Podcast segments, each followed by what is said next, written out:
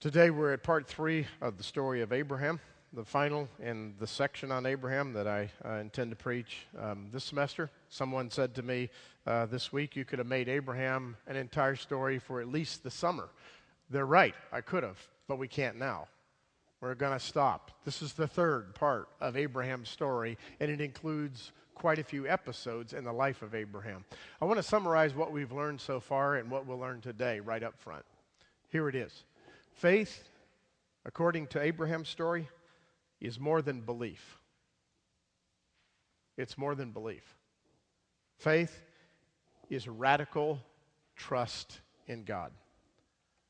And it takes all kinds of turns, and you encounter extraordinary tests concerning your trust, your radical trust in an absolutely invisible God.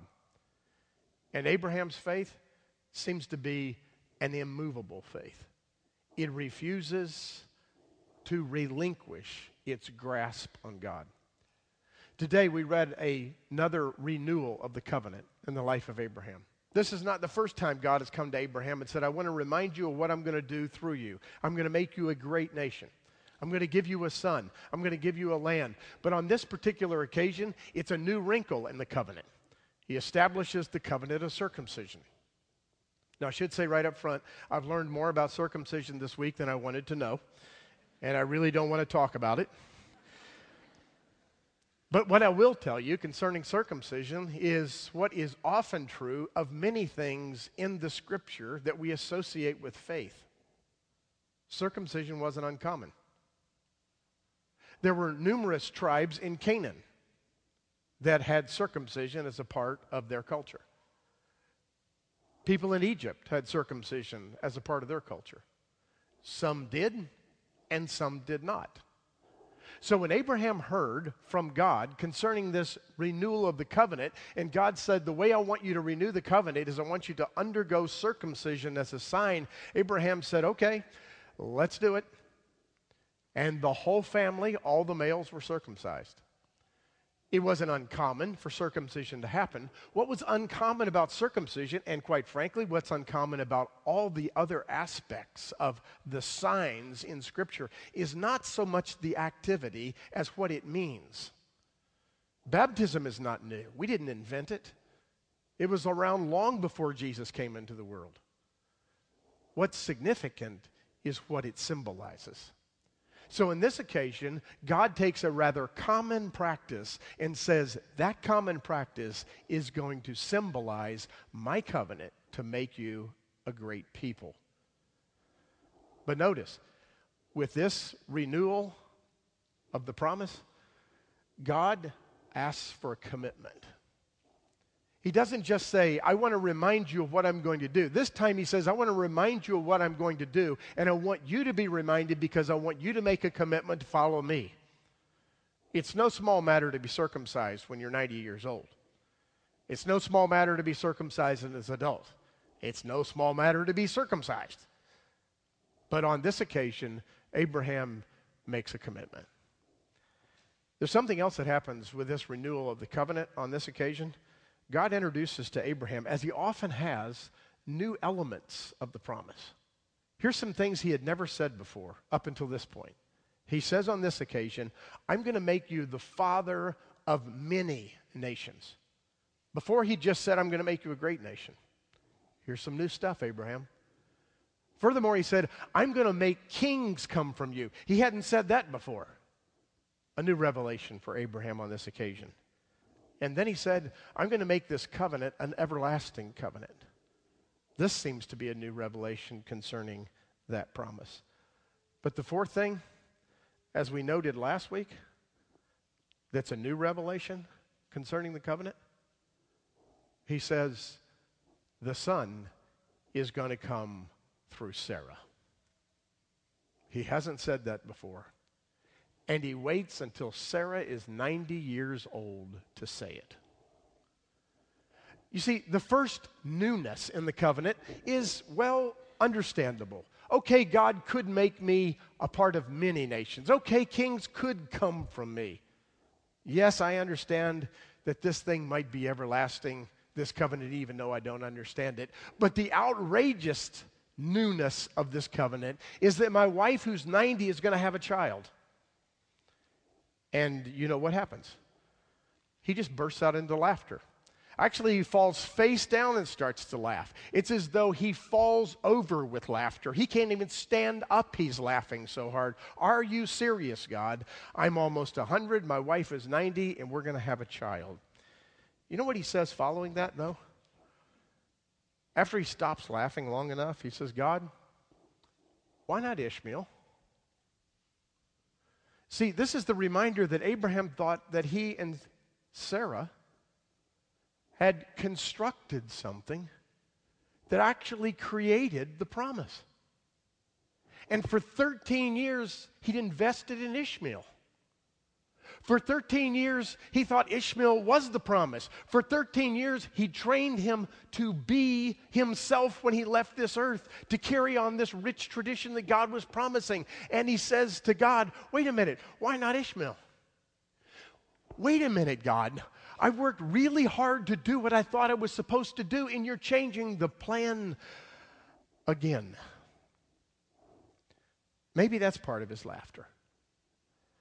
You know, uh, there's those occasions, you've experienced them, right? When you hear something and the news is so overwhelming that either you laugh or you cry. Uh, we didn't hear news like that, you know, that we were going to have a kid when we were 45. I think there would have been laughter and tears all at the same time. I know there would have been tears on my part. I just don't think I could have handled it. Not at that age. It, maybe that's what Abraham and Sarah are saying. They're laughing because they want to cry. Are you serious? How can I take care of a kid when I'm 100 years old and she's 90 years old? How's all this going to work out? Am I even going to be able to be cared for by this son when I become old? I mean, he might still be in diapers when I start to fail. What is this, God? Maybe he's laughing because he's thinking, what are people going to think? a child at 90 and 100? Maybe he's laughing because it's just so improbable. It's not that he doesn't believe, it's just that he can't believe it. You know the difference? As that wonderful disciple in the gospel said to Jesus, I believe, Lord, help my unbelief. Give me a little space here. I got to laugh. I can't believe this. But okay, I believe it. And Abraham follows. So the first episode, which we read, is trusting in God's promise again. The second episode, which we didn't read, comes later, right on the heels of it. And this episode is what I'll call trusting in God's goodness. Because this episode, three visitors show up. And again, they renew the covenant, this time speaking to Abraham and to Sarah. And Sarah laughs inside her tent, and actually, she's rebuked for it. That's an interesting thing. Abraham's not rebuked the first time he laughs, but Sarah's rebuked when she laughs, perhaps because she's heard it for a second or third or fourth time, or had time to process it. And when she hears it again, she laughs out loud. And it's more than just incredulity, it's unbelief. We don't know for sure, but she's rebuked by the angels. The angels come for two reasons one, to renew the promise, and two, to speak divine judgment on Sodom and Gomorrah. Abraham, as you know, is overwhelmed by the reality that God is going to judge this city. And it seems that immediately, once Abraham hears the news and the visitors leave, he begins to negotiate with God. You remember the story? Abram waits till the visitors are gone to do their work, and he stands at a certain place overlooking the city. And he says, God, are you really going to do this? Is this really necessary, God? You're going to destroy all these people? The righteous with the unrighteous? God, please give me a little space here. Can I speak? If there's 50 people who are righteous, will you spare the city? God remarkably enters into a bargaining agreement with Abraham, so to speak. You know, my, my first reaction is, why did God even play along with him? But he did. He said, Yeah, if there's 50 people, Abram, I'll spare the city. And Abraham says, Well, what about five less? Let's say 45. God said, Yes, 45, I'll spare the city. And at the turns that follow, Abraham always does something like this. He basically says, God, I know I shouldn't even be asking this. At one point, he says, I know I'm dust. I don't even have a right to negotiate with you, but I have to, God. What about 30? God says, Yeah, 30. I'll spare the city. Abraham says, Oh, wait, for 20? God said, Yes, I'll spare the city for only 20 righteous souls. And Abraham said, Let me drop it again for 10? God says, Yes, I'll spare the city for only 10 righteous souls. You know the story, right? The city's not spared, which means there's not even 10 righteous souls. But it's not about the numbers, really, that I want to call your attention to. It's about Abraham's faith. Abraham stands between God and Sodom and Gomorrah, a wicked city. And he says, Please, God, please. And though he doesn't say it in so many words, you get the effect. God, please. Maybe they can come to repentance. Maybe there's hope. Well, the end of the story is that God does destroy Sodom and Gomorrah with fiery sulfur. And Abraham Abraham submits to God's will. He acknowledges him as sovereign. To me, acknowledging that God has the right to judge is found in this text, not in words, but in a picture. Abraham has stood on the hill that overlooks Sodom and Gomorrah and prayed for them. And after Sodom and Gomorrah is destroyed, the next day, it says, Abram goes back to that spot and watches the smoke rise from the destroyed city and stands before God. In other words, his faith is immovable. He says, in effect, God, even though I don't understand, I want to stand here and acknowledge that you're good. God, in the midst of this fiery judgment, which I prayed that you would not bring, I want to acknowledge that you're sovereign and that you're good. You know, there's something else I see in Abraham's story. I see a contrast to another prophet in the Old Testament whose name was Jonah. Do you remember that story? God, God calls Jonah to go preach to Nineveh, a terrible city. And he said, Preach repentance because I'm going to destroy that city. And Jonah goes in there with his own form of fire and brimstone and preaches judgment on that town. And wouldn't you know it, the town turns around and they repent, and God doesn't destroy it. And what does Jonah do? He sort of climbs up a little hill and sits under a tree and waits for the fire and brimstone. And when God doesn't rain it down, he gets miffed. He is angry because God won't call down judgment on sin. And you get in that picture that Jonah is in the midst of the calling down of judgment. He's not just calling people to repent because God may punish. He's saying, God's bringing it, and I'm bringing it, and you deserve it. And then he pouts when God doesn't destroy. But Abraham is quite a contrast. He prays for repentance, and then he submits to God's judgment and calls him good. Third episode in the life of Abraham is the unthinkable test of faith. It's the time where God tells him to take the ultimate promise, which is Isaac, and take his son to the top of a mountain and sacrifice him. This after Abraham has gone through incredible ups and downs of faith.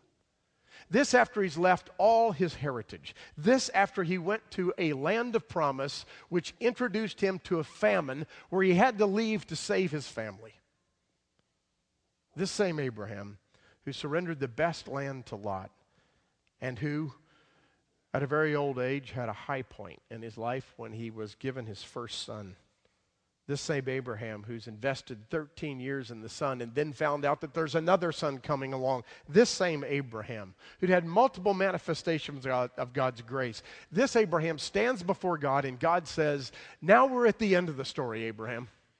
Now you know I'm going to do what I said I was going to do. Now give it back. Give me your son. You know, the picture is, is hideous. I remember uh, an episode, also in the Old Testament, where someone was asked to give away their son. Remember the story of Samuel? Samuel's mother was, was barren and she prayed before God, please give me a son. And God, if you give me a son, I'll give him back to you.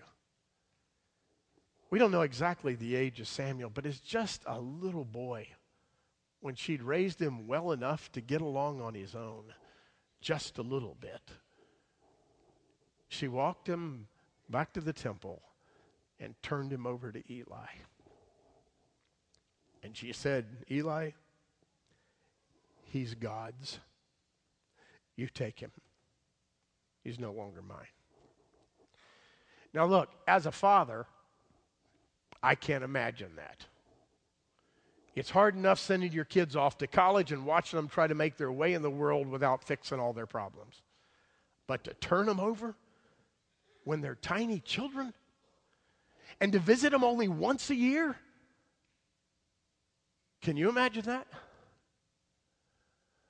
I use that story to illustrate how that was nothing.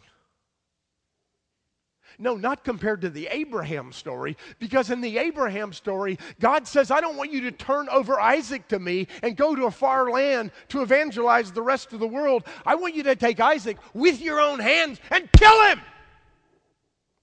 That's how I want you to give him over. I want you to take the promise that you've been waiting for for a hundred and more years, and I want you with your own hands to sacrifice it to me. That's what God asked them to do. Are you kidding me? The response is stunning. Because according to the text, there's no equivocation. According to the text, there's no second guessing. According to the text, it runs like this God says, Abraham. And Abraham says, Here I am. It's like after a hundred plus years, Abraham has finally figured out that there's only one proper response to the call of God here I am. I'm not going to second guess. I'll just tell you I'm, I'm your servant. The immediacy of the response is just amazing to me. And the next steps, they're just as amazing. This man of seasoned faith somehow has the unbelievable resolve to wake up the next morning, to load up the donkey with the wood to take two servants along with Isaac and to go to the region of Moriah and go to the top of a mountain that God had selected and sacrifice his son. When he gets to the foot of the mountain, he realizes the time is now.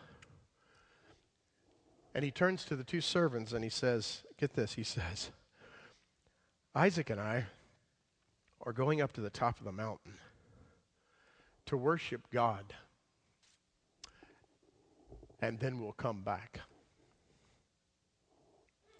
Where does he get that? That must be why that inspired, mysterious, unnamed author of the book of Hebrews says Abraham's faith was so deep in God's promise that he knew that even if Isaac died, God would bring him back from the dead. What's even more incredible is Isaac is called upon to take the wood and the fire to the top of the hill. And then those, those words I cannot imagine hearing, and I certainly cannot imagine answering. His son looks at him and he says, Father, we got the wood and the fire, but where's the sacrifice? And Abraham says,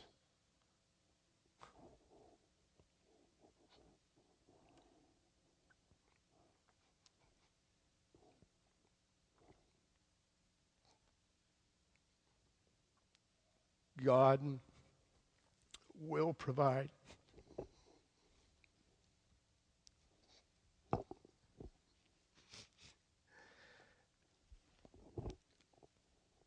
Well, how can you say that, Abraham?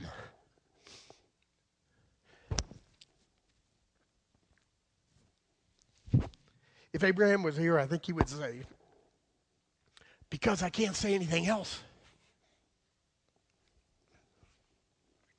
Because it's always been that way. Every single time I've taken another step in the direction of this faithful God, He always provided. And on this occasion, because I've seen that God provide over and over again, I can stare right into the face of my son that I'm called to sacrifice and say with absolute certainty, God's going to provide. And so he takes him to the top of the hill, and you know the rest of the story. It's, it's the wonderful part of the story, right? He gets up there at the top of the hill, and as he's there, he puts Isaac on the altar, who, by the way, sacrificially lays down. No protest on his part. Abraham pulls back the knife. And God says, Just kidding. God says, uh, No, don't do it, Abraham. I understand that you trust me. Abraham, now I know I have your heart. Unequivocally, completely, I've got your heart. So look to your right, and you'll see that ram over there caught in the thicket. He'll be the sacrifice. And you know what? They worship God. And they go back down the mountain just as Abraham said they would. That's just an unbelievable story of faith. And when I think of the story of faith, I just I can't separate it from real life. I can't imagine being Abraham because I've got a son. But he trusted God. This story has multiple points of application, right? I, want to go all the way back to the beginning of the story and remind you of something. God asks Abraham to make a commitment. Not every time he renewed the covenant did he say, I want you to make a commitment to me too. Sometimes he just said, I'm going to do it. But on this occasion, he reminds him, a covenant is bilateral, Abraham. I want you to make a commitment. I want you to subject yourself to circumcision. And then he takes a sign that is rather ordinary and makes it supernatural circumcision. He makes it the mark of the covenant. It tells me this that faith is more than just belief, it's a commitment. Faith is saying yes to God. Faith is not just saying I believe, it's saying I believe and I will follow. And the reality is that God takes ordinary, common things and makes them signs in our life of His grace. Can I admit something to you? I've been doing this for several years now, and I've heard lots of stories of faith. And on any number of occasions, people will tell me about signs that God gave them concerning the future or a promise or on and on and on. And I'm just going to admit to you, sometimes I'm thinking to myself, are you serious? You think God said that? You really think that was a sign? I don't know why I do that. Maybe because I'm arrogant. Maybe because I have heard silly stories where people blame God for stuff that really isn't a sign. But here's what I want to tell you. What I know is that God does use the ordinary to speak to us. He does use signs that are simple and personal and just for you. So keep your eyes open. Stay awake. He may be speaking. Next, I see in the story um, that Abraham is the kind of person who sees the impending judgment of God coming and he seeks redemption for those who God is about to judge. Let me just get right to the rub. What I see among a lot of conservative evangelical Christians, notice I'm not talking about the other people now, I'm talking about us, is that we have a tendency to pray down the judgment, not just predict it. I think a lot of times we're more like Jonah than we are Abraham. Bring it on, God. They deserve it. I think God is calling us to be the kind of person that Abraham is. You know the judgment's coming.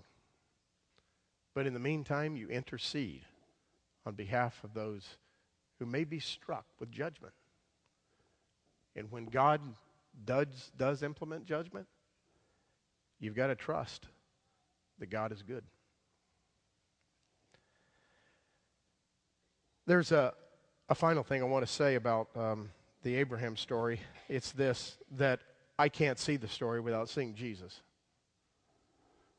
I see the wood being put on the back of Isaac's shoulders and going up the mountain, I see the cross and Jesus going to Calvary. I see the sacrifice of God's only Son and that person of Isaac stretched across the altar. I see all those images of Jesus, and rightly so, because the church has seen them for years. So when you see that image of Isaac and Abraham, it's a rich image. It's a great reminder of Christ's sacrifice. It's a reminder of a picture that was to come. When at a certain point, God wouldn't say, No, pull back the knife he'd say, Yes, let the judgment fall. And let it fall on my son, which is to say, let it fall on me. So I can't help but see that image in, in Abraham and Isaac. But there's one other thing I see in Abraham and Isaac, which I want to close with. It's this. In the story of Abraham and Isaac, especially, we note that faith is radical trust. Faith is more than just believing, and the Christian faith is certainly more than just being good and trying to get your life together. The faith that God calls us to is a radical faith. For a few of you who were at Connection last Sunday night, you will have heard these words before, but I want to repeat them for the rest of you. It's a quote from C.S. Lewis right near the end of his book, Mere Christianity. It's rather lengthy, but stay with me. The ordinary idea, he says, which we all have before we become Christians, is something like this. We take a starting point of our ordinary self with its various desires and interests, and then we admit something else. Let's call it morality or decent behavior or the good of society. And we say that it has claims on ourself, claims which interfere with our own desires. What we mean by being good is giving in to those claims. Some of the things that we ordinarily want would turn out to be wrong, and some of the things that we do, we must give them up, and on and on. But we're hoping all the time, he says, that when all the demands have been met, the poor, natural self will still have some chance and some time to get on with its own life and do what it likes. In fact, we're very much like an honest man paying his taxes. Pay them all right, he does, but he hopes that there's going to be enough left over for him to live on. Because we're still talking, you see, about our natural selves as a starting point. And as long as we're thinking that way, says Lewis, one or other of two results is likely to follow. Either we give up trying to be good and we become very unhappy indeed, or, for no mistake, if you're really going to try to meet all the demands on the natural self, it will not have enough left over to live on that natural self. The more you obey your conscience, the more your conscience will demand of you. And your natural self, which is being starved and hampered and worried at every turn when you're trying to obey it, will get angrier and angrier. And in the end, you will give up either trying to be good or you'll become one of those people who, as they say, lives for others, but always is discontented and grumbling and always wondering why others do not notice it more. And you're always making a martyr of yourself. And once you've become that, you'll be a far greater pest to anyone than if you'd just gone on and lived your own life and remained frankly selfish. Here's the key the Christian way, he says, is much different, harder and easier. Christ says, Give me all. I don't want so much of your time and so much of your money and so much of your work. I want you. I have not come to torment your natural self, but to kill it. No half measures are any good. I don't want to cut off a branch here or there. I want to have down with the whole tree. I don't want to drill the tooth or crown it or stop it, but I want to take it out. Hand over the whole natural self to me. All the desires which you think are innocent, as well as the ones you think are wicked. The whole outfit. And I will give you a new self instead. In fact, I'll give you myself. My own will shall become yours. It seems like the story of Abraham. He finally got to the place that he realized giving it up meant giving up everything. And then the promise could flow. Then the work of God could begin. My question for you is um, where are you? Are you uh, at the foot of the mountain? Maybe you're further back than that, just being called out of Ur of the Chaldees. But if you really want to follow God by faith, it'll be radical trust. And I promise you, over and over again, God will raise the bar and raise it higher. And He does it so you can find yourself, the new self that He gives you when you fully surrender to Him. What is it right now, this week? That you know in the quiet of your heart, you've got to give it up in order to follow God. It's time. Let's pray. God, I thank you um, that you call us over and over again patiently to follow you. In spite of our misgivings, our lack of faith, frankly, in spite of our disobedience, you just keep hounding us and calling us to follow you. And then, Lord, you grace us with the ability on occasion to take a new step of faith, a step of faith that means trust and not just belief. And we pray that today, Lord, uh, there may be someone here who really never has completely surrendered themselves to you in what we often call conversion.